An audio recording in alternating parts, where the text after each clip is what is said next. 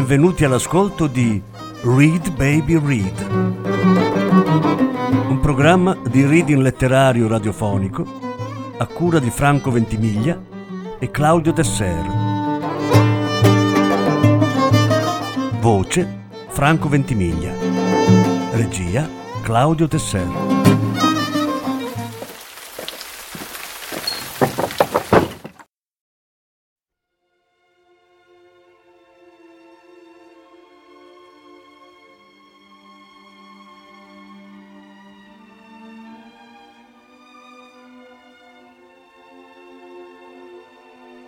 William Somerset Morgan, La lettera. Leggono Donatella Ventimiglia e Franco Ventimiglia. Lettura in quattro parti. Seconda parte.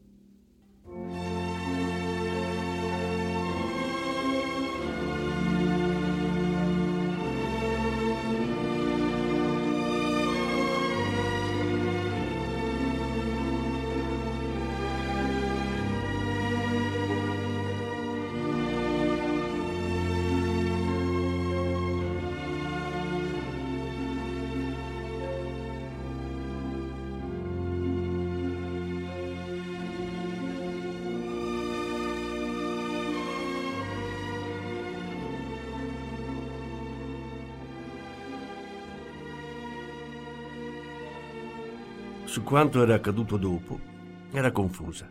Ricordava esattamente ciò che si erano detti fin qui, ma poi le parole di lui le avevano assalito le orecchie in una nebbia di orrore e di paura. Lui l'aveva implorata di amarlo, prorompendo in frasi infuocate, e frattanto la teneva nella sua stretta impetuosa, e lei impotente, perché Hammond era un uomo robusto, e, e, e le inchiodava le braccia ai fianchi. Invano si era dibattuta sempre più debole, temeva di svenire e quel fiato caldo sul viso la nauseava. Le baciò la bocca, gli occhi, le guance, i capelli. Il suo abbraccio la uccideva. La sollevò da terra. Cercò di difendersi a calci, ma lui non fece che stringerla di più. Ora la stava trasportando di peso. Non parlava, ma era pallido in faccia e gli occhi ardevano di desiderio. La portava in camera da letto. Un selvaggio, non più un uomo civile. Andò, inciampando in un tavolino. Il ginocchio ferito lo impediva un po' e con il fardello della donna sulle braccia cadde. Leslie, in un lampo, si strappò da lui, corse dietro il divano. Subito Hammond si rialzò e si lanciò verso di lei. Sullo scrittoio c'era un revolver. Leslie non era una donna paurosa, ma Robert era via tutta la notte e lei aveva pensato di portarsi l'arma in camera.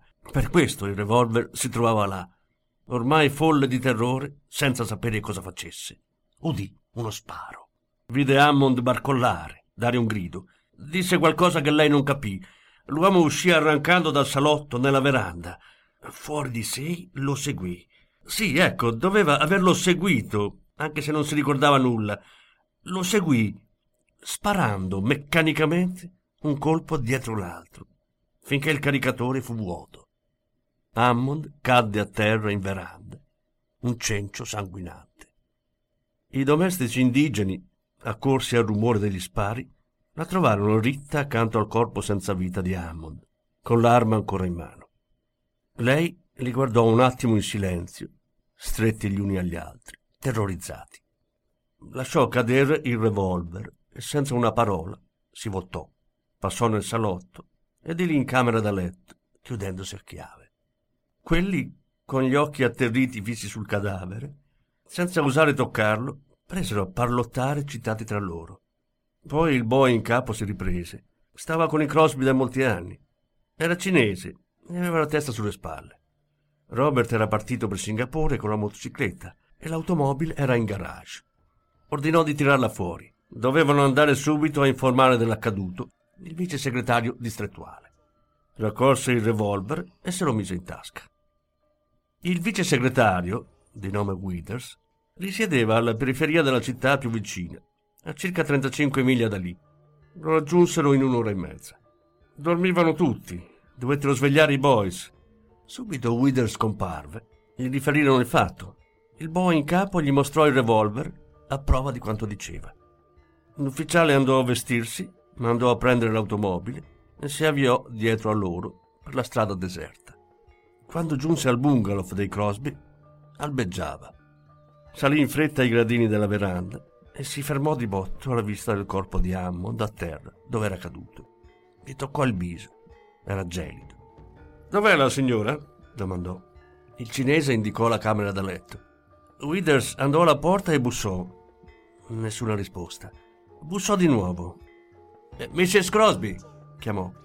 Chi è? Withers. Un'altra pausa. Poi la chiave girò nella toppa e la porta si aprì lentamente. Leslie apparve sulla soglia. Non era andata a letto e vestiva l'abito da pomeriggio con cui aveva cenato. Guardò in silenzio l'ufficiale. Sono venuti a chiamarmi i suoi domestici per Hammond. Che cosa è successo? Ha cercato di violentarmi. Gli ho sparato. Dio mio, senta, è meglio che venga qua fuori. Deve dirmi esattamente com'è andata. Adesso no. Non posso. Bisogna che mi dia tempo. Mandi a chiamare mio marito. Withers era giovane e non sapeva bene che fare in un'emergenza tanto al di fuori dell'ambito ordinario dei suoi compiti. Fino all'arrivo di Robert, Leslie non disse altro. Poi fece ai due uomini il racconto del quale, sebbene più e più volte ripetuto, non si sarebbe scostata in seguito di una virgola.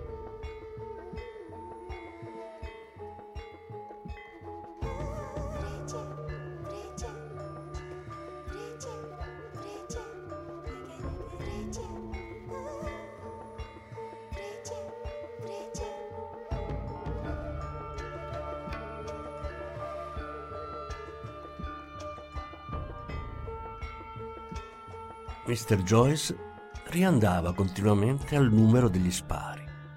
Come avvocato lo sconcertava che Leslie avesse sparato non una, ma sei volte. E dall'esame del cadavere risultava che quattro pallottole erano state sparate a distanza ravvicinata.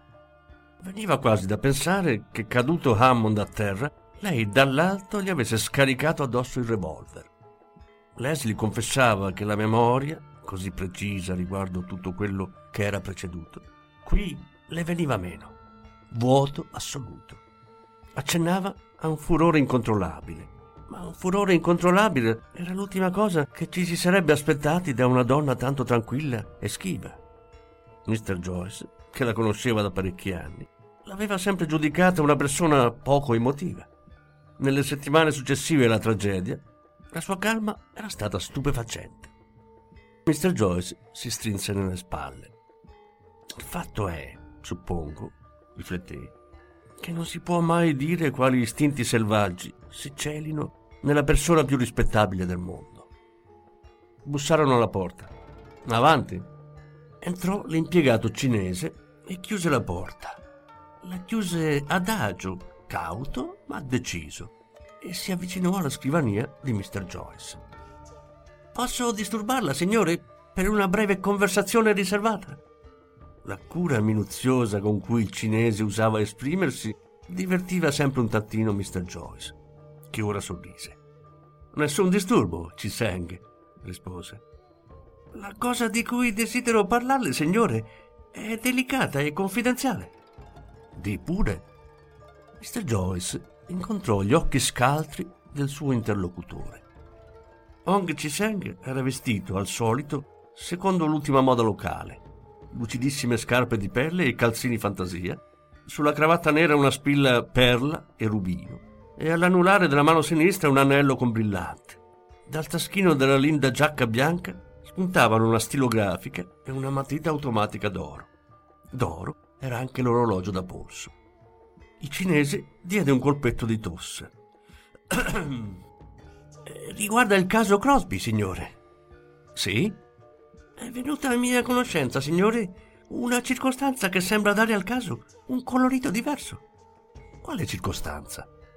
Sono venuto a sapere, signore, che esiste una lettera dell'imputata alla sventurata vittima della tragedia. Oh, niente di strano. Non dubito che nel corso degli anni Mrs. Crosby abbia avuto spesso occasione di scrivere a Mr. Hammond. Mr. Joyce stimava non poco l'intelligenza di Ciseng e questa risposta mirava a nascondere i suoi pensieri. È molto probabile, signore. Mrs. Crosby deve aver comunicato di frequente con il defunto, per invitarlo a pranzo, per esempio, o per proporre una partita di tennis. È la prima cosa a cui ho pensato quando ho preso questa notizia. La lettera, però, è stata scritta il giorno della morte di Mr. Hammond. Mr. Joyce non batte ciglio.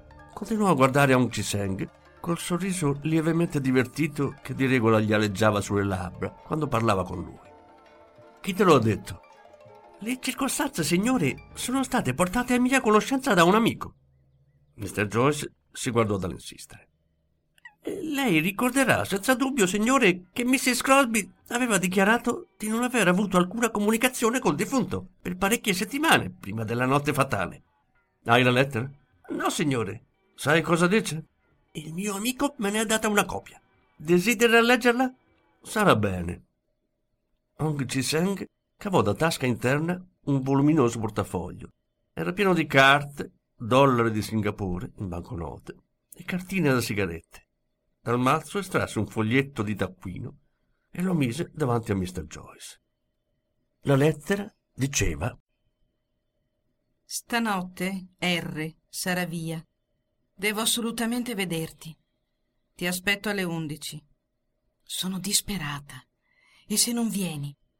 Non rispondo delle conseguenze. Lascia la macchina sulla strada. L. La grafia era quella fluente e impersonale che si insegna ai cinesi nelle scuole straniere e così priva di carattere faceva uno strano contrasto con quelle parole inquietanti. Cosa ti fa pensare che questo biglietto sia stato scritto da Mrs. Crosby?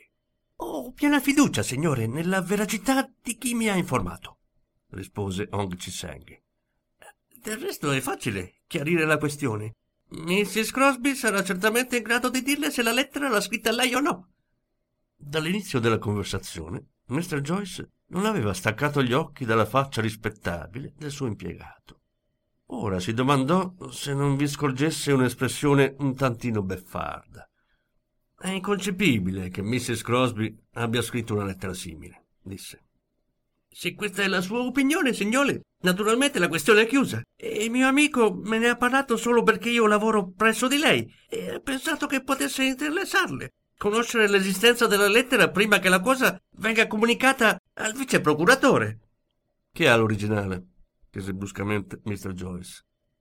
Aung Ki-Seng non diede segno di avvertire nel tono di questa domanda un mutato atteggiamento.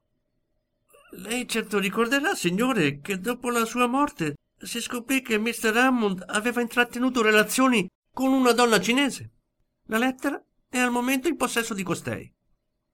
La notizia che da parecchi mesi Hammond conviveva con una cinese era una delle cose che più avevano inasprito l'opinione pubblica contro di lui.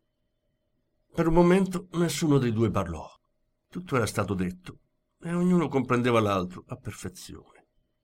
Ti sono obbligato, Ciseng. Considererò la cosa. Benissimo, signore. Eh, desidera che dia una comunicazione in tal senso al mio amico? Credo opportuno che tu ti tenga in contatto con lui, rispose gravemente Mr. Joyce. Ah, sì, signore. Il cinese uscì senza rumore dalla stanza, chiudendo di nuovo con cautela la porta. E Mr. Joyce fu lasciato alle sue riflessioni prese a fissare la copia della lettera di Leslie, scritta in quella pulita calligrafia impersonale. Vaghi sospetti lo turbavano, tanto sconcertanti che fece uno sforzo per scacciarli dalla mente. Doveva esserci una spiegazione, semplice della lettera, e Leslie sarebbe stato senza dubbio in grado di darla all'istante. Ma diamine, una spiegazione era necessaria. Si alzò, mise in tasca la lettera e prese il casco coloniale. Uscendo trovò Ong Chi-Seng al suo tavolo, intento a scrivere.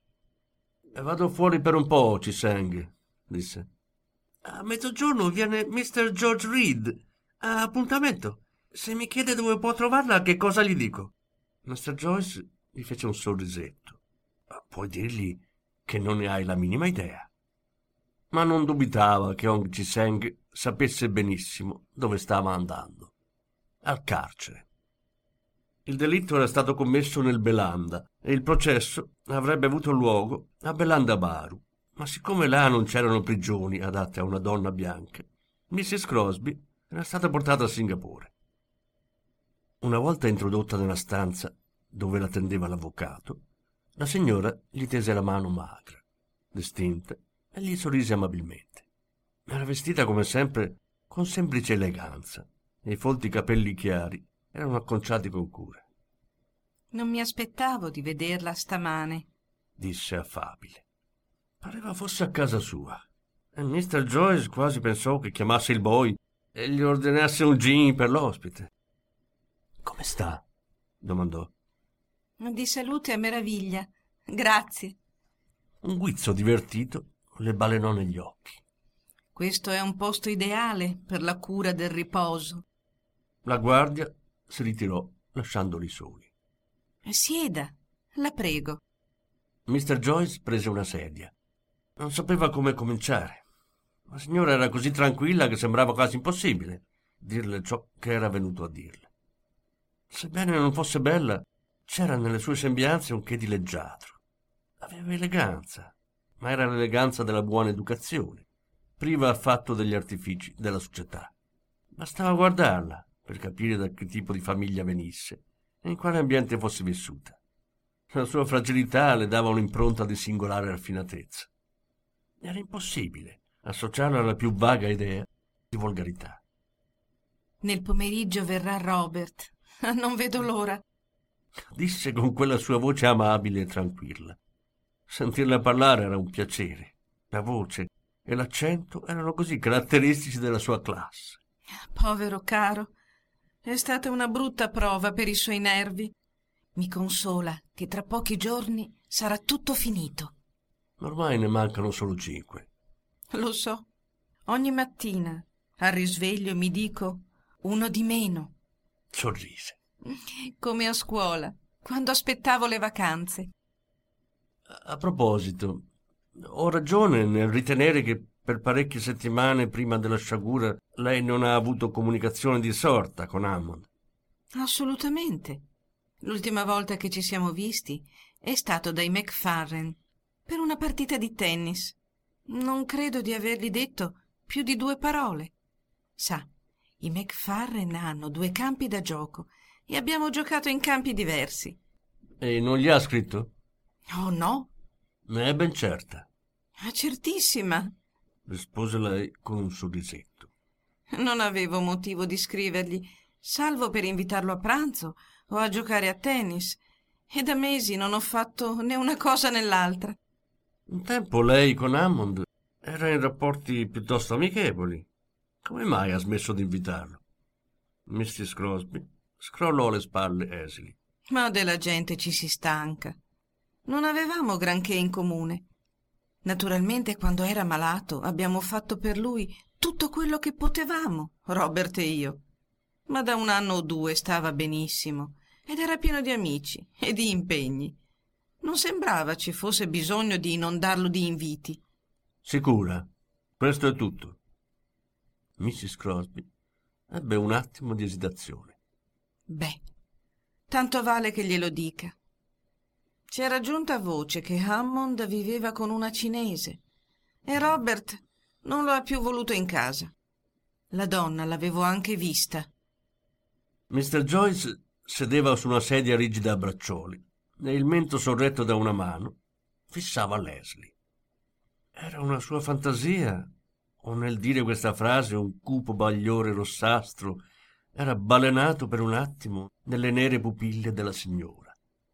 La cosa gli fece un certo effetto. Mr. Joyce si spostò sulla sedia, congiunse la punta delle dieci dita e parlò lentamente, scegliendo le parole. Credo di doverle dire che esiste una lettera di sua mano a Jeff Hammond. La osservò. Mrs. Crosby non si mosse e non cambiò colore, ma tardò alquanto a rispondere. In passato gli ho mandato spesso dei bigliettini per invitarlo a questo o a quello, o per pregarlo di qualche acquisto, quando sapevo che andava a Singapore. In questa lettera gli chiede di venire da lei perché Robert è in viaggio. Impossibile. Non ho mai fatto niente del genere. Meglio che legga lei stessa. Mr. Joyce trasse di tasca la lettera e gliela passò. Lei le diede appena un'occhiata e con un sorriso sprezzante la restituì. Non è la mia scrittura. Lo so, si tratterebbe di una copia esatta dell'originale. Ora Mrs. Crosby lesse le parole e nel leggerle si trasformò orribilmente. Il suo viso incolore divenne verdastro, pauroso a vedersi. La carne parve dileguarsi, lasciando la pelle tesa sulle ossa. Le labbra ritratte scoprirono i denti, come in una smorfia. Guardò l'avvocato con gli occhi che schizzavano dalle orbite, una delirante maschera di morte. Che cosa significa? mormorò. Aveva la gola secca. Le uscì solo un suono rauco non era più una voce umana. Sta a lei dirlo, rispose Mr. Joyce. Non l'ho scritta io. Giuro che non l'ho scritta io. Badi bene a quello che dice. Se l'originale è di mano sua, sarà inutile negare. Sarebbe un falso. Difficile dimostrarlo. Facile provare l'autenticità. Un brivido scosse l'esile figura di Mrs. Crosby. Grosse gocce di sudore le spuntarono sulla fronte. Prese dalla borsa un fazzoletto e si asciugò le palme delle mani. Guardò di nuovo la lettera e diede a Mr. Joyce un'occhiata in tralice. Non è datata. Potrei averla scritta anni fa ed essermene dimenticata. E se mi dà tempo, cercherò di ricordare le circostanze. L'ho notato che non c'è data. Ma se questa lettera va in mano alla procura, interrogheranno a fondo i boys. Scoprirebbero presto se qualcuno ha portato una lettera a Hammond il giorno della sua morte. Mrs. Crosby serrò convulsamente le mani e ondeggiò sulla sedia da far temere che svenisse. Giuro che non ho scritto quella lettera. Mr. Joyce tacque a lungo. Aveva distolto gli occhi dal viso stravolto di lei e guardava a terra. Rifletteva. In queste circostanze non occorre andare oltre disse lentamente, rompendo infine il silenzio. Se la persona in possesso della lettera decide di consegnarla alla procura, vuol dire che lei sarà preparata. Sembrava dalle sue parole che non avesse altro da dirle, ma non accennò ad andarsene. Aspettò. Per molto tempo, gli parve. Non la guardava, ma avvertiva l'assoluta e muta immobilità di Leslie. Alla fine fu lui a parlare se non ha altro da dirmi, tornerei in ufficio. Se qualcuno leggesse la lettera, che cosa potrebbe pensare? Chiese lei d'improvviso. Saprebbe che lei ha mentito, deliberatamente, rispose Mr. Joyce brusco. Quando? Lei ha dichiarato formalmente che non comunicava con Hammond da almeno tre mesi. Per me tutta la vicenda è stata un grosso trauma gli eventi di quella notte, tremenda, sono un incubo. Non è tanto strano che un particolare mi sia sfuggito dalla memoria. Dato che la sua memoria ha rievocato con tanta esattezza ogni minuzia del colloquio con Hammond, sarebbe deplorevole la dimenticanza del dettaglio che Hammond venne al bungalow dietro suo espresso desiderio. Un dettaglio piuttosto importante. Non lo avevo dimenticato ma dopo quanto è accaduto ho temuto di parlarne. Ho pensato che se ammettevo che lui era venuto per mio invito, nessuno di voi avrebbe creduto alla mia storia. Penso sia stata una stupidaggine, ma avevo perso la testa. E una volta negato qualsiasi contatto con Hammond, sono stata costretta a tener fermo. A questo punto Leslie aveva ritrovato la sua mirabile compostezza e incontrò Frank lo sguardo sfutatore di Mr. Joyce. Il suo garbo era disarmante. Le chiederanno allora di spiegare perché ha invitato Hammond da lei quando Robert era via. Leslie volse decisa gli occhi all'avvocato, che si avvide di essersi sbagliato nel giudicarli insignificanti. Erano invece piuttosto belli e adesso gli parve luccicavano di lacrime. Lei rispose con un'incrinatura nella voce. Era per una sorpresa che preparavo a Robert. E il mese prossimo compie gli anni. Sapevo che desiderava un fucile nuovo. E io, nelle cose sportive, sono talmente stupida. Volevo parlarne con Jeff e pensavo di farglielo ordinare per me. Forse lei non ricorda bene i termini della lettera. Vuole ridarle un'occhiata? No, non occorre, disse Leslie in fretta. Le sembra il genere di lettera che una donna scriverebbe a un lontano conoscente perché desidera consultarlo sull'acquisto di un fucile? Credo sia esageratamente emotiva. Sa, è un mio modo di esprimermi. Sono prontissima ad ammettere che è molto sciocca. Sorrise. E dopo tutto, Jeff Hammond non era un lontano conoscente. Quando era ammalato lo assistei come una madre. Gli ho chiesto di venire mentre Robert era via, perché Robert non lo voleva per casa.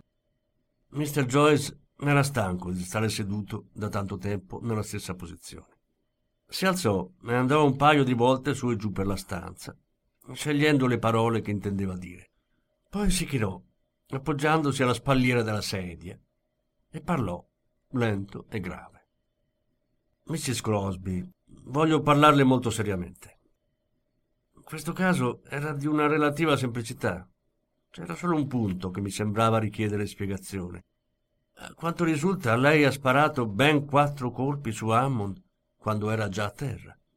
Era difficile immaginare che una donna delicata, impaurita e di solito padrona di sé, di indole gracile e sentimenti raffinati, avesse ceduto a una frenesia del tutto incontrollata.